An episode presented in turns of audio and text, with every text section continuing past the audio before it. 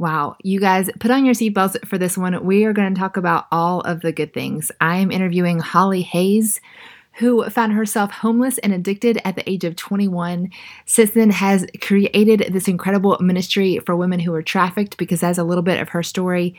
So, we're going to talk about all the things, as you can imagine, on this episode, but it is not too trigger warning ish. Don't worry. And mostly what I love about this episode is a shame-free discussion on sex. I I just love the grace around our conversation. Um yeah, we're just going to get into it. Hey, my name is Katie Bulmer. I was your typical heartbroken and hungover sorority girl who looked for love in boys, Bacardi, and did I mention boys? After the breakup that broke me, I met the only man who can truly fulfill me. His name is Jesus. Shortly after that, I met my husband, the best example I have met of Jesus on this earth. Today, I have never been more sure I am right where I'm supposed to be, on a mission to help today's young women find their life calling, stop dating dirtbags, and basically just be who I needed when I was younger. I've been called a big sis, an adopted mom, or my favorite title, a cool aunt. But however you think of me, get ready to be challenged and encouraged. This is the Truth for Your 20s podcast. Hello, friends. Welcome to the Truth for Your 20s podcast. My name is Katie, and I'm your host for today. We have with me a new guest. Her name is Holly Hayes. This is going to be a fascinating interview. I'm so excited. But Holly was rescued out of a life of trauma. And from that was born the Sanctuary Project and her award winning book, From Basement to Sanctuary, and a jewelry line too. Holly speaks in jails, churches, recovery communities, and conferences all over the globe. And now this podcast too. I'm so excited. Welcome to the podcast, Holly. Well, thank you so much for having me, Katie. This is so fun to be here. Yes. Okay. You have quite a story, my friend. So I'm sure you told it a million times, but I would just kind of love to hear a little background about you and how you got to do what you're doing today. Of course. Well, I'm honored to be on a Truth for Your 20s podcast because I basically failed at mine, or at least the my early 20s. But I so I grew up in a good family, but had some uh, there was some abuse in my childhood, and and then had an uh, my parents got divorced when I was in my teenage years, which that was fun. I'm sure you can imagine with like yeah. you know everything everything that those years are, and then on top of that, some family trauma. And so I ended up falling into addiction at a really young age. And I think this is maybe more common than we talk about, but it started with high school keg parties for me and it it pretty quickly progressed to, you know, to using drugs and drinking daily. So I was drinking and using daily by the time I was 15 and dropped out of wow. high school at 16. At 18, I found myself in and out of jail and started selling drugs. That was my first job before Sanctuary Project. everything I need to know about life I learned from selling drugs and at 18. I'm pretty sure I've seen that on a poster, on motivational poster yeah, somewhere. Yeah, I think in, in most high school, you know, counseling, most high school counselors have that poster on their wall, right? but I, um, yeah, so started getting arrested all the time. Really found myself. And you're how old in, at this point? Like at this point, I was 18. So yeah, wow. young teenager and was started getting into abusive relationships. That was really what I was most comfortable in because them treating me the way that I felt about myself really matched what was going on internally for me. And then at 19, I met my trafficker and and that relationship started off as, you know, what I thought was love. And, you know, he was the most charismatic figure I'd ever met. And, uh, and then the relationship quickly became abusive and then became exploitive. So I did not know at the time that I was being trafficked. I would not have been able to put that label on it. I thought he was my boyfriend. I thought he was helping me out. I thought I was a sex worker and I thought that that was empowering. And, and those are all the sort of defense mechanisms and coping mechanisms I had at that time. And so it wasn't until many years later that I learned the definition of trafficking is committing a commercial sex act through force, fraud, or coercion. And all three of those things were going on in that relationship, but I wouldn't have been able to articulate that at the time. What I did know was that I was struggling with addiction and that the relationship was violent and that I wanted out. And so I kept getting drunk and high and not showing up for the jobs he was lining up for me and ended up homeless. And so at the age of 21, I was homeless and addicted and completely lost and, and just broken in every way. Had even failed at had failed at being trafficked, which is pretty much the lowest you can go in society. But But I said my first prayer on the floor of a public bathroom. I just said, God, help me. And that night, I ended up meeting someone who got me into a recovery program. So um, I've been wow. sober since that day. I got sober at the age of 21. And really, that was the, the beginning of this whole new life that, that I get to live today and a life of impact, a life of you know, mentoring other girls and, and working with other women out of really similar stories.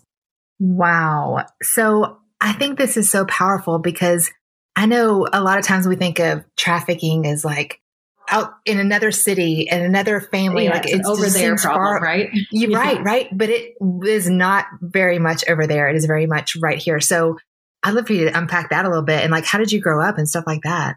Yeah, I mean, I grew up in a good home and a good family in, in the San Francisco Bay Area. Both my parents were professors. I was a good student. I excelled in musical theater and dance. And so I was actually at a musical theater conservatory at the time that this was happening. I was at a top musical theater conservatory in Boston, Massachusetts. So I, from the outside, I did not look like all of this was going. And yeah. I think it's important for people to understand that. Sometimes people will say like, I'd love to see a side by side picture of, you know, who you were before and who you are now.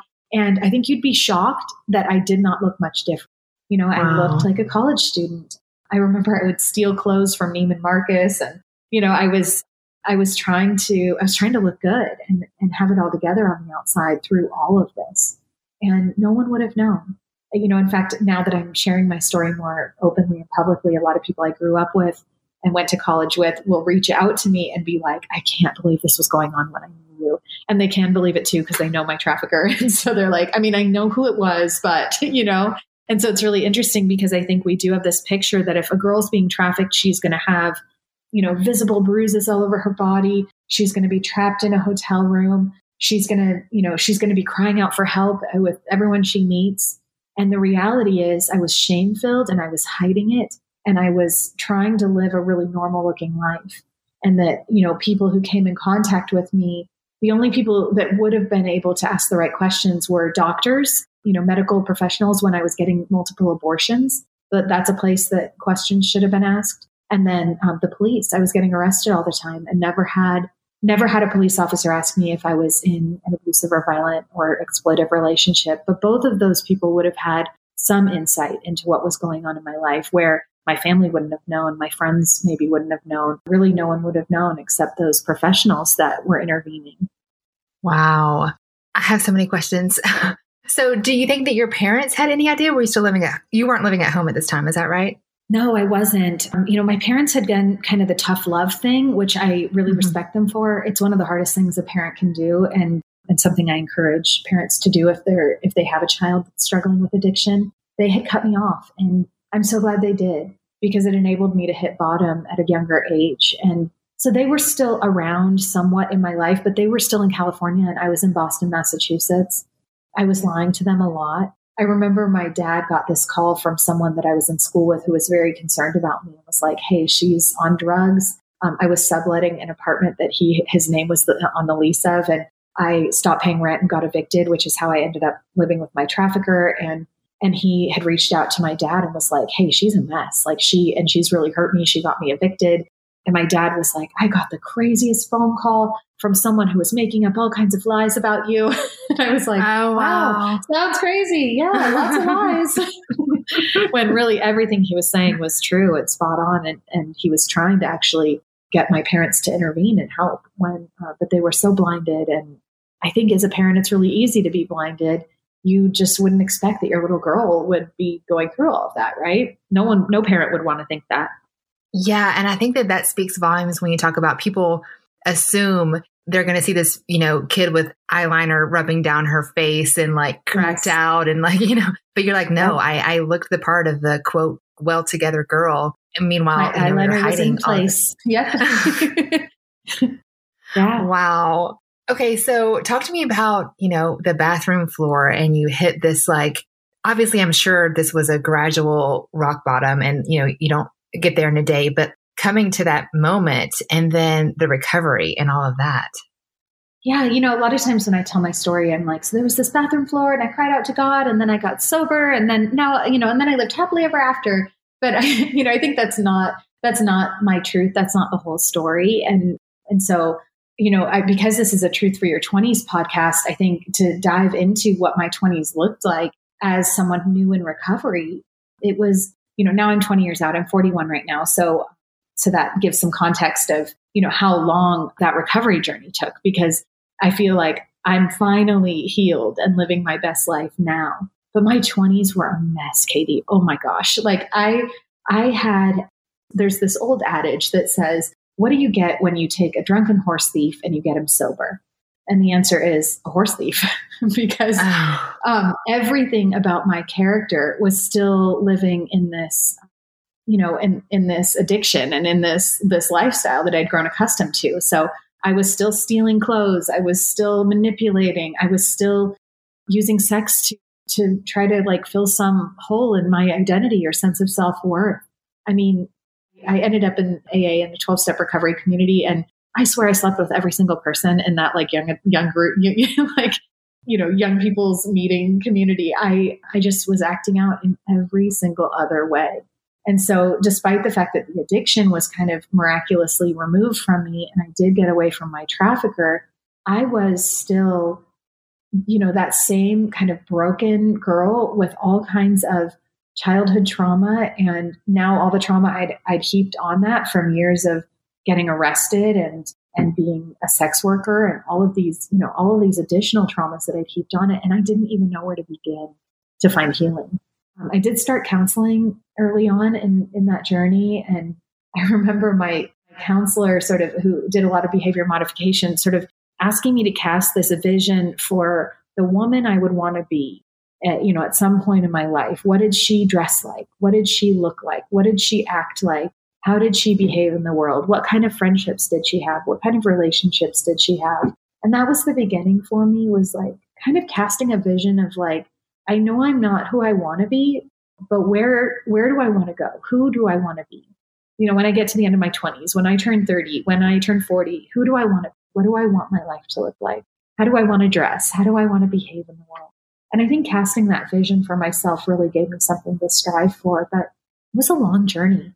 And, you know, my first job coming out, you know, coming out into recovery, I got all my first jobs in, in the recovery community. But one of them was shining shoes. There was a shoe shine stand that employed people who were new in recovery. And I learned to shine shoes, and it was a trade that I could do without, um, at that point, I dropped out of high school and I had a degree in musical theater and didn't have a lot of like skills or tools for living. And, and so I started shining shoes. And I think it was in some ways the best job I ever had because I, two things. One, I had this safe landing place. I had a place where I could cry at work, where my bosses understood because they were in recovery a long time. And, and my, all my coworkers understood because they were having hard days too. And then all day long, I would make beautiful things. All day long, these shoes would come in dirty and messy and cracked, and I got to make them beautiful. And so all day long, my neural pathways were being rewired from I'm this total screw up to I'm someone who can make things beautiful. I'm someone who can make things beautiful. I'm someone who can make things beautiful. And I think that there was just such a, a transformation that happened in me in that time. And and then I ended up getting uh, my first job in real estate during that time from someone whose shoes I shined. And, and that was really the start of what most of my career was in kind of combination of working in musical theater and working in real estate. And so, so much self esteem and, and self worth and identity got built in that time.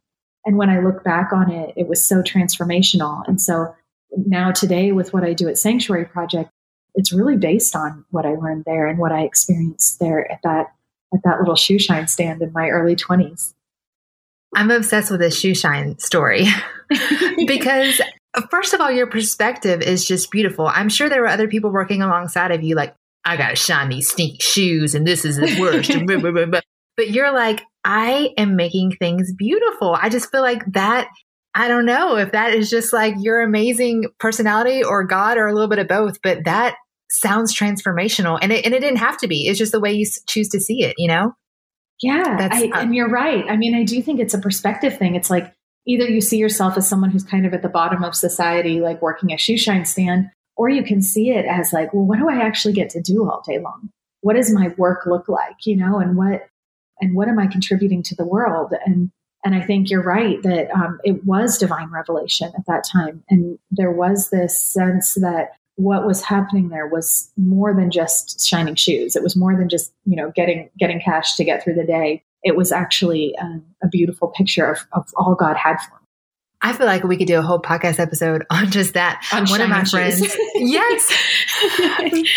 because I remember one of my friends, she's one of four children, and she always tells a story of when she was growing up, her, she was homeschooled and her mom, you know, like pulling her hair out with all these kids. And at 10 a.m., the, all the kids would go outside. She would lock the door. It would be her mom's like, this is my time. And then she'd come out at 1030 and have them a snack. Well, my friend remembers it of and my mom was inside preparing this beautiful snack for us. And I was always That's so hilarious. excited of what she brought. And it was just, I look forward to 1030. But her brother remembers it of my mom locked us out and he would, she wouldn't let us come inside. Aww. And she was so mean. you know, it's That's the same awesome. story. And it really is. Yeah, it's really powerful because it's up to us to, to how we see it. And that, yeah. that's huge. I love that. Oh I actually like that, that as an idea for parenting. That sounds like a parenting hack. I have a two year old and I'm like, wait, I love this idea. Can I lock her out and like make a snack? as long as you make sure she sees the highlight reel, right? Like right. as long part. as she sees it as mom was preparing this beautiful thing for me. yes, totally. Oh my gosh, that's so powerful. Okay, so you obviously had this beautiful perspective. You had this messy, so to speak, teens and 20s, and eventually started this thing called Sanctuary Project and a jewelry line, and you're speaking in jails and worldwide. What did that look like? Because that sounds fascinating. You know, it was not an overnight thing, and and one of the Wait, things not? I like to one of the things I like to remind all the girls who come into Sanctuary Project about because a lot of times girls will come in and they'll be like, "Oh my gosh, like my life has been so radically changed. I want to do what you do. I want to share my story. I want to, you know, I want to speak in the jails. I want to talk about it. I want to I want to build a nonprofit. And I'm like, oh, girl, give it some mm. time. You know, I didn't start sharing my story publicly until I was about 15 or 16 years out. And I say that because I think that there's a lot of pressure in our world to share our testimonies and our transformation stories and our victories a little too soon. And, yeah. you know, I think had I started sharing my story even in my early 30s, the story wasn't done yet and not that it's done today, but but in in most areas there I've seen the redemption, I've seen the the completion, and I've seen the healing, the transformation. And that wasn't true five years after I came out. That wasn't true 10 years even after I came out. It started to become true in kind of years 12 through 13, but those were the years that I really spent prepping to start sharing it publicly. And for me, a lot of that was processing what are the pieces of my story that are going to be helpful for people? And, you know, I think my story has a lot of pieces to it, you know, and I could write a whole book on selling drugs. I could write a whole book on shining shoes. I could write a whole book on, yeah. you know, on sexual identity and what it was like to step into sexual purity after so many years of sexual exploitation. But I think really trying to assess, like, you know, most of the speaking I do is is in the church or in faith based communities, and and really getting familiar with with the church and with and with what are the holes around what are the holes that that people are where where is there a missing voice and where can my story be helpful in the church has been has been one of the things I've learned over that time and and I started to learn too that there was a lot of misinformation about trafficking and that there was a need for someone to speak into what it actually looks like here in America.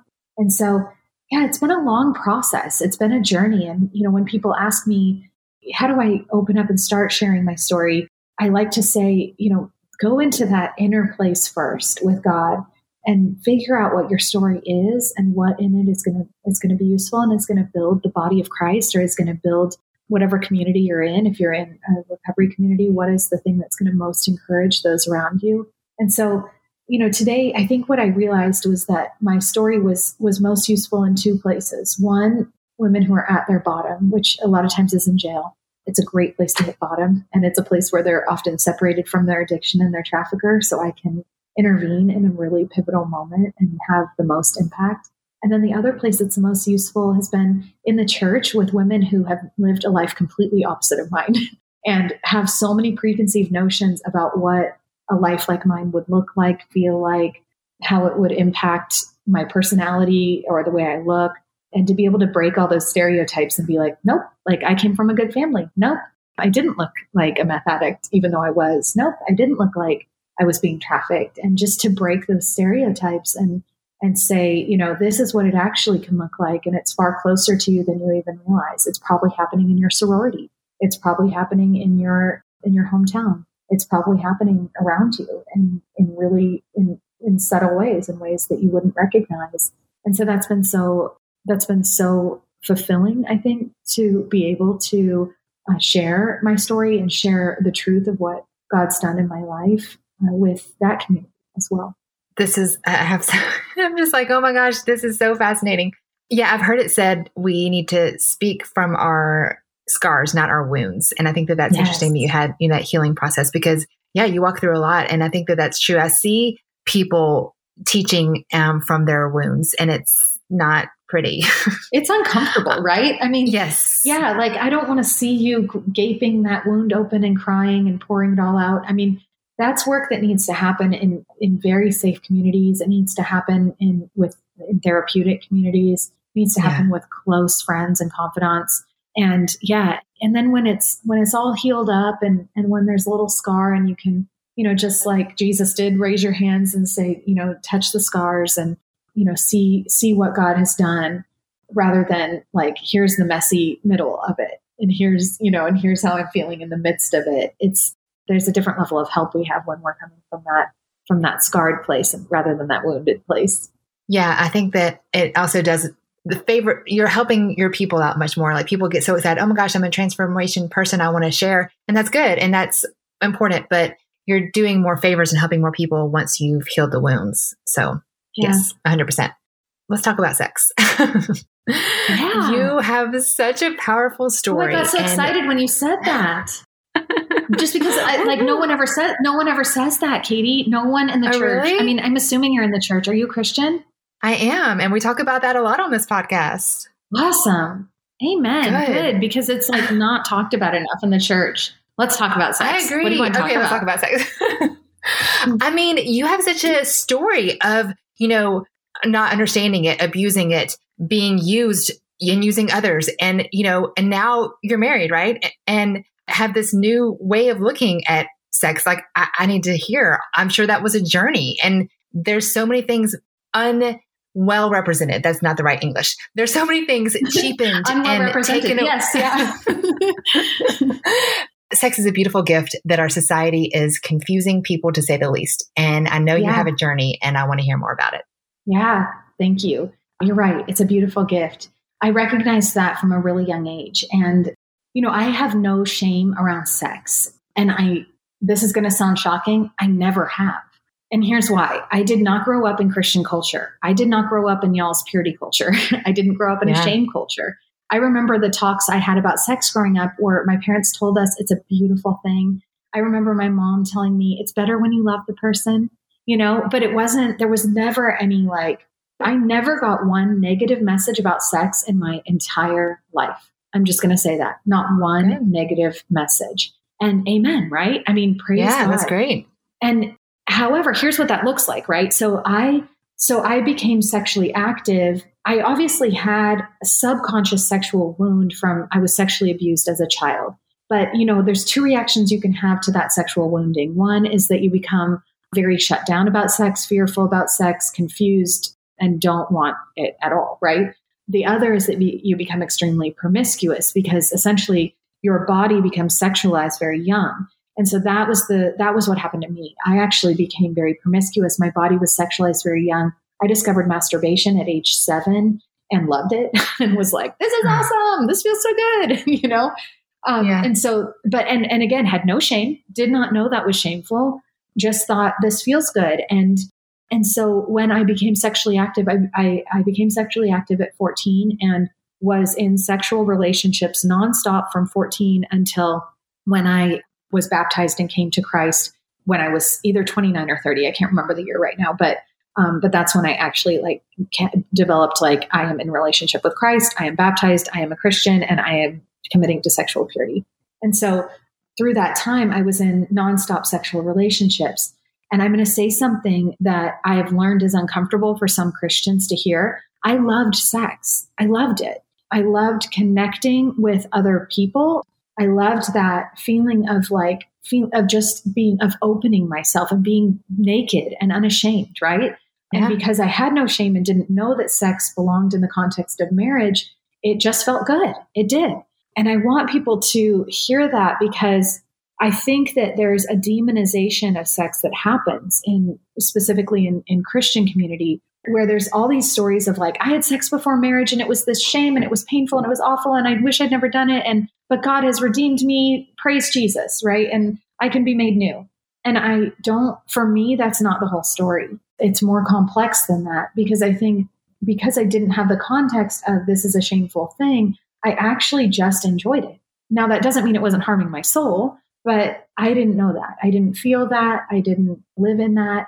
What did happen was that I made it my identity, that it became an idol for me. And then, you know, as as that became more and more of an mm-hmm. idol, it did lead to dangerous and dark places. And so in one breath, I know I'm saying, I hate that the church demonizes sex, but I am also going to say that I think the enemy does use sex to make his his world very appealing, right? And and he never comes in like, you know, like and you know like he never comes in with like horns and it's like, oh, this is terrible, but I want it. Like, no, it actually feels good, and therefore yeah. I want it. And then I make it the ultimate good. And that's when it starts to lead to destruction and death.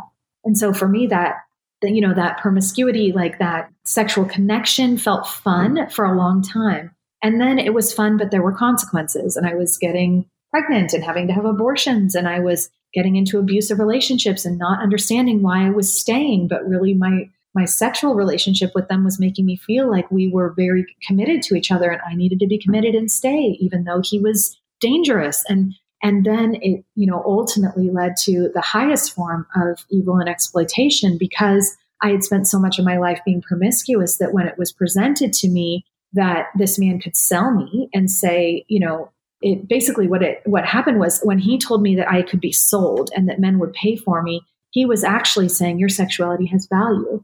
And that was a new message for me because I'd given it away and it had had no value. And all of a sudden this this man came in and said you have value and, and men would pay for your sexuality and men would men would really find you very valuable. So it kind of hit this this thing in me that really felt true of like my sexuality has value. And so you know to then have that value perverted to the highest degree it did become quite evil in my life. And it did become very destructive in my life and so this ultimately very good thing when taken by the enemy and used out of context does become evil. But that doesn't make sex bad, right? Um, right. Sex is designed to be beautiful and it's designed, it is good. It is inherently good. And so I say all of that to say I, I deeply desire that women in the church, that men in the church would see sex as good.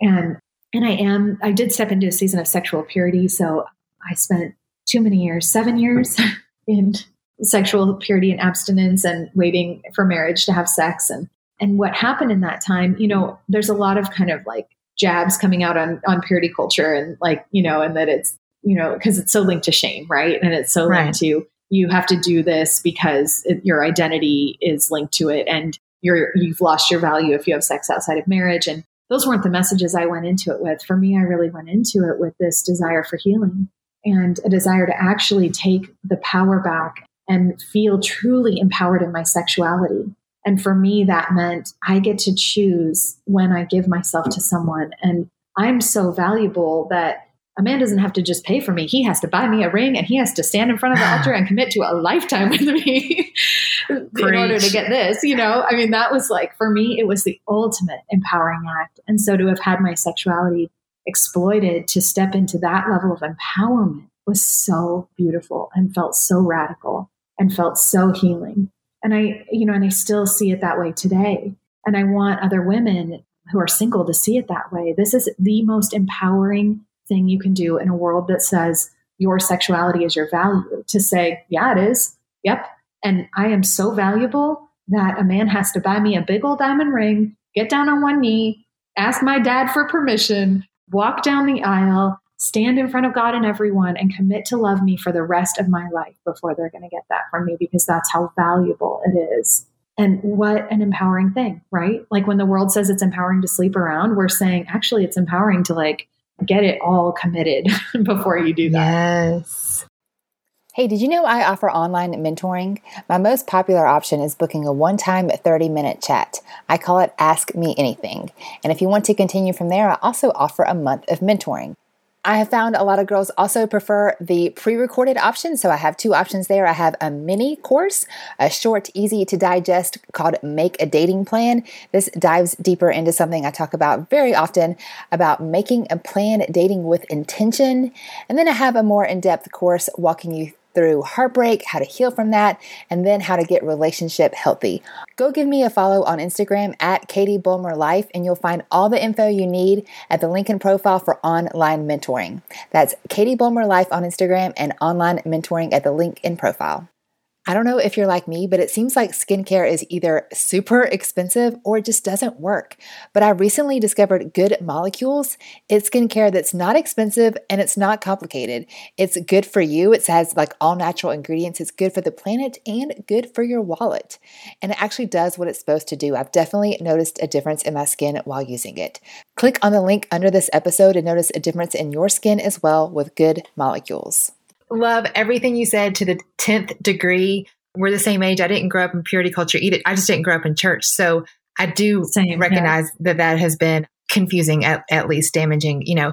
But yes, sex is good. Let's remember that it's good because the church isn't talking about that, or at least not enough.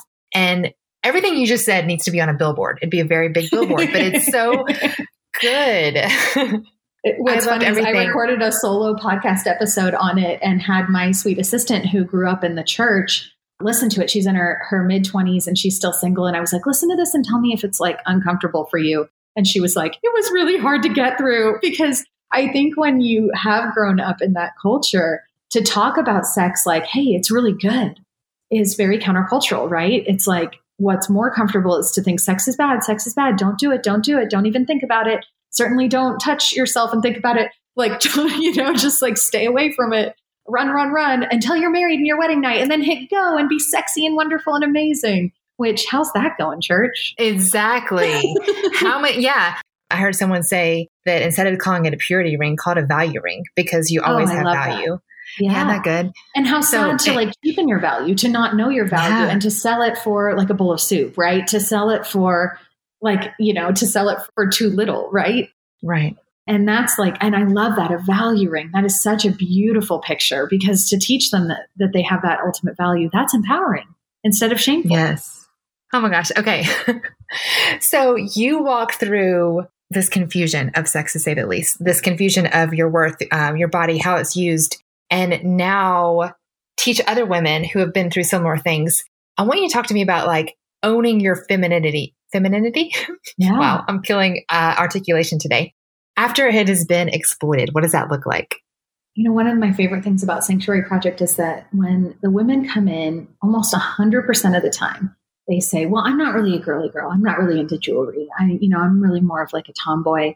And and then slowly after they've been working for us for a little while, they'll be like, Well, I do like this one necklace. I guess those earrings are kind of pretty. And I'll watch them like buy their first piece of Sanctuary Project and start wearing it to work. And then they'll buy their second piece and then and then they'll start dressing a little more feminine and and then they're starting to wear makeup and do their hair. And I say all of that to say because we have been exploited, we've gotten this message that our sexuality is not safe and that us being feminine is not safe. And as trauma survivors, we tend to shut down our sexuality and we shut down our femininity because we're afraid. We're afraid of men looking at us and seeing an object. And I think this happens in the church too, by the way. I couldn't believe when I came into the church how many t shirts and yoga pants I saw. I was like, why y'all girls not dressing like girls? Like, why are you afraid of your femininity? But I think it's that when we when we're afraid of our when we're afraid of our femininity, when we've experienced trauma, when we've experienced shame, the easier thing to do is to turn off that thing that is female, to turn off that woman, right? To not be girly and, and pretty and feminine in those ways because it feels unsafe. And one of the, the highest compliments I see to the work we're doing working is when these women feel safe enough to be feminine again. You know, I, I really believe that God made us male and female, feminine and masculine. And I know that's controversial in this world right now. And I don't say that to shame anyone who might be not feeling like their gender or, you know, whatever is going on. But, but I do feel like our gender is this beautiful invitation to softness. It's an invitation to lightness and nurturing. And when it's been exploited, we shut it off and we try to be hard and we try to be strong and we try to be masculine. I remember desperately wishing I was a boy because I thought boys weren't afraid. And wow. And that that feeling carries into even our adult life sometimes. And so part of my journey was like allowing myself to be feminine again, allowing myself to be the girly girl I was before anyone took that from me. And so, what I love about what we do with jewelry is that we're inviting women into that because all day long they're making beautiful things and they're around, they're surrounded by, you know, our, our branding is all blush and light and feminine and soft, and our jewelry is dainty and feminine, elegant and floral and you know and all these things that that they're uncomfortable with in the beginning but then slowly by slowly by slowly start to relax into and i can't even tell you like if I was to show you like before and after pictures of like like women's first days at Sanctuary Project and like last day at Sanctuary Project, it's like night and day in terms of even just how they present themselves. And I think some of that change starts to happen from the outside in too, where they start wearing beautiful things and they start feeling like a beautiful thing. And they start feeling their value as they're wearing valuable pieces of jewelry. And so it's such a sweet, sweet gift to see that happen for others the same way it happened for me. This is so cool. I wonder if you could talk about maybe how you can tell warning signs. Like you said, you didn't mm-hmm. look the part. And as you're helping other women, and I'm sure there's all kinds of different women and style, and like, you know, obviously we're all different humans. So that come into your ministry and what that looks like, but maybe how people could tell warning signs. And then also, you know, we have a lot of young women listening, how they could tell warning signs that that might be happening to them. You know, you said you had no mm-hmm. idea what you're walking into or being trafficked, but yeah, just warning signs that we might can look out for. Yeah, to start with, if it might be happening to you, if you're a sex worker, I would question whether you have where whether you are in complete control of this choice to be doing this and all of your funds. So, if you're working in the sex industry, if you're currently an escort or a stripper or you know or have a pimp or anything, ask yourself if you are in control of all of your funds and if you could walk away today scot free and no one would be upset about it. And if the answer to that is no, then feel free to reach out to me and we can process it together. In terms of warning signs for people from the outside, I think what people don't understand sometimes is that trafficking in and of itself is not a problem here in America. It's actually a symptom of other problems. And, you know, most in 100% of the cases I have worked with of trafficked girls, there were other things going on that led to their trafficking. And, and let me just kind of explain that a little bit. So I have worked with in the sort of, you know, probably hundreds of girls I've worked with over the last 20 years who've been trafficked. I've known two that didn't have an addiction. And so I think, you know, that's a major, major red flag that there's more going on. And that's, it kind of is a which came first, the chicken or the egg thing. But if someone gets lost in addiction, ultimately they're not going to have a lot of choices and traffickers are going to target them and exploit them. And if a target or if, if a trafficker has targeted and, ex, and is exploiting someone, they're going to feed them drugs to keep them in their exploitation. And so mm-hmm. if you know someone who's struggling with addiction, I would ask more questions and because often it's easier to identify an addiction than it is to identify a trafficking situation. And that's part of the reason I made Sanctuary Project for survivors of trafficking, violence, and addiction. Because sometimes girls will come to me and they'll say, I'm, you know, I'm trying to recover from my addiction. I wasn't trafficked, but, and I'm like, that's fine. Come in, like work with us.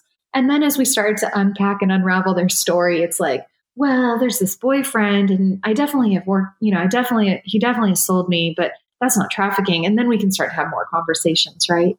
And then the other thing to look for is violent relationships. And that's something that, you know, a lot of, there's a lot of like domestic violence organizations out there, and they're not always identifying trafficking survivors. They're often identifying as domestic violence. But when you dig more into that story, there's further exploitation going on because traffickers will use violence as a tool. And so, if there's someone who's identifying as being in a violent relationship, that's something to look at very, very closely as like, is this relationship also sexually exploitive? because I have seen those two go hand in hand far more than anyone would ever realize. that typically when someone is violent in a relationship, they're using it as a form of manipulation to get the person to, you know, perform something for money for them or to just sort of beat them into compliance. And, you know, and I like to, also say you as like a normal, like woman in your 20s, 30s, 40s, you're a Christian, you go, you wake up, you go to, you drop your kids off at school, you come home, like you're probably not going to come across girls who are being trafficked. Like, you know, I mean, that's, it's not in your life. You may not be that, that person that's going to identify it. You may come across them, but you may not be that person who's going to be able to identify it. Because like I said about my story, no one around me would have been able to identify it, but healthcare workers would have been, the police would have been. And so I'm a huge advocate of getting healthcare workers and local law enforcement educated on what trafficking looks like so that they can be asking the right questions. You know, workers at abortion clinics need to know what questions to ask. And this is where, you know, the church is not going to inter- intervene and be yeah. teaching abortion workers to ask the right questions, right? Because we're so anti abortion that we won't even walk in there and educate them on questions they should be asking. But those are the people that would have actually been able to identify that there was exploitation happening and that I wasn't safe. I like, I'm getting teary eyed just thinking about that. Like, if Jesus were walking the earth today, like if he knew how much you were broken and you said an abortion worker could possibly be the one to be like, hey girl, we need to get you some help. Yeah. Would he be the one to walk in the abortion pro uh, when all the Pharisees wouldn't go? You know, the abortion Absolutely. clinic and say, "Hey, yeah. I know, right?" And I, I just, if someone's listening out there and they're like skeptical of faith or religion, like I just want you to know that Christians get it wrong. We do. We get it wrong because mm-hmm. we are mm-hmm. so flawedly human but don't judge Jesus based on Christians. He he would be the one. I'm gonna cry, like loving. And so I just I'm so thankful for your story and how you're just so authentic and genuine and giving other people tools on how to just make a beautiful life in the sanctuary project, even the name of it. And the, I've seen your branding and your website, all of it. And then the jewelry line, it all speaks to making beautiful things no matter what your past is. Mm, thank you, Katie. That's, that means a lot to hear. And he is that that God that meets us in the depths of our sin and despair and pain and heartbreak. And so, yeah, I just echo what you said. If you're listening and you don't know that Jesus, get to know that guy. yes. Yes. Amen. One thing I want to touch on that I just, it just stood out to me, and I don't know if anyone's mentioned this, but you tell your story of your family and your parents. And it would be so easy walking through what you walk through well, my parents did this or they didn't do that and blame and whatever. And you tell your story with such respect for what they did right, which I love, mm-hmm. and also just sharing your story. I'm sure there are people who have walked through a quote less than perfect past and have just pushed that under the rug, going to live my life, you know, in the suburbs and not say anything about it. I bet there's a lot to unpack there. Like, how did you first start telling your story? And as it relates to your parents and stuff, I think that that's a really, really brave thing. And also, you've just been very respectful. And I think that that's really powerful. Thank you for saying that. It, it actually has taken some work and intention. And it's such a good question because I think when I first did start telling my story, there was a lot of blame. I blamed everybody. I definitely blamed my parents. Oh my gosh. And they were not perfect and they know that. And, you know, I could unpack everything they did wrong. But two things. One, they were human. They were human and they were doing the best they could in a really, really hard situation. And the Lord has gifted me with such compassion for them over the years of just like, man, that's hard. That's hard. I didn't have a daughter until I was 39. And then when I, you know, I'm, and I now feel very equipped to be a mother. My mom was like 25 or something when she became a mom and she had three kids. And I'm like, holy moly, me at 25 trying to have kids? Like, what a mess. What a mess that would have been. And then to have a kid like me who was struggling with trauma they didn't know about and had a rebellious spirit from a very young age and and that they you know they didn't know they didn't know what to do and i just have a lot of compassion but the other thing that you know i i also have had a lot of blame i have you know i i am an adult child of an alcoholic. My father's an alcoholic and and i have blamed that. My mother you know there it was not healthy. That relationship was not healthy. But i think you know what what started to happen when i when i started to we talked about like getting prepared to start sharing my story publicly and part of that was a lot of writing for me. And when i was writing i remember like kind of writing some of that into my story. And as i was doing that i felt this overwhelming conviction that i know was from god where he said i need you to honor your mother and father honor your mm-hmm. mother and father this is one of my 10 commandments And I need you to take this seriously because it's so easy to be like, my parents messed up and then I got messed up, right? Yeah. It's an easy story to tell. The harder story to tell is how am I responsible for what happened to me and how is sin responsible, right? Like this, you know, just big capital S sin, because that's the actual problem. We don't battle flesh and blood. We battle spirits and principalities and, and, you know, a world that's full of sin. That's the actual problem, not my parents, right? And so, as I was challenged to honor them in this telling of my story, as I was challenged to honor them in the writing of my story in my book, I had to start to reframe my own experience around sin being the problem and not my parents being the problem, and around trauma being the problem and not the trauma they inflicted on being the problem, right? And when I did that, all different levels of forgiveness started to open up in me because I realized that they weren't the problem. You know, like like I was going to be hurt by this world, whether they were perfect or not. I know some really good parents and their children have still ended up hurt by the world, you know, because capital S sin and capital T trauma happens. And so I think it's a I think it's a challenge that I would invite anyone into really of saying, yeah, you probably had bad parents. I bet your parents sucked. Most do, you know. I bet all suck. I bet Katie sucks. You know, we all suck yeah. at parenting and we're going to mess up our kids in really individual ways. Like I spoil the heck out of mine and I definitely smother her with like all my love and affection and put all my hopes and dreams on her. That's going to mess her up. It's going to mess her up different than I was messed up. But I also just want to challenge anyone listening that in that challenge to honor your mother and father, which is this biblical commandment, there's an opportunity to look at the world differently, to look at them with compassion, to look at your own hurts differently and actually take responsibility for them instead of staying a victim to them. I love that so much because I remember being in a small group one time and every single person, my parents this, my parents that. And it's mm-hmm. it's back to kind of that, you know, the story of the mom and the locking the kids out. Yeah. One kid saw this beautiful, wonderful mother with cute creative snacks and one person was like, my mama this, my mama that. So yeah. I'm I'm just really proud of you. I think that that's the the higher road and I think that it was healing for you as well. Like you said, you know, realizing and unpacking the good. And I, I just love that. I think it's so beautiful. There's good in that commandment. You know, I think we forget that like God's commandments were given to us for our good. You know, we tend to look at them as like, oh, these are just rules that we have to obey. And like, we're not legalistic. We don't live there anymore. Well, let's look at the original spirit of the law. Like, why did God reveal the law? He revealed it for our good. He says, yeah. Thou shalt not kill for our own good because it's going to harm our yeah. souls. He says, Thou shalt not commit adultery for our own good because it's going to harm our souls. Like he says, honor your mother and father for our own good because it harms our souls to hold on to resentments from the people who birthed us and brought us into this world and are ultimately our biggest stability network in this world. Whether they're good or bad or perfect or imperfect, they're they're our parents and you know, and they are going to be our greatest stability. So if we can live in forgiveness and live in honor despite their flaws, it's a gift to us, truly. Oh my gosh. I love this so much. I feel like I've been on a journey with that my own self recently. And I think that everything you're saying is so true and so relatable.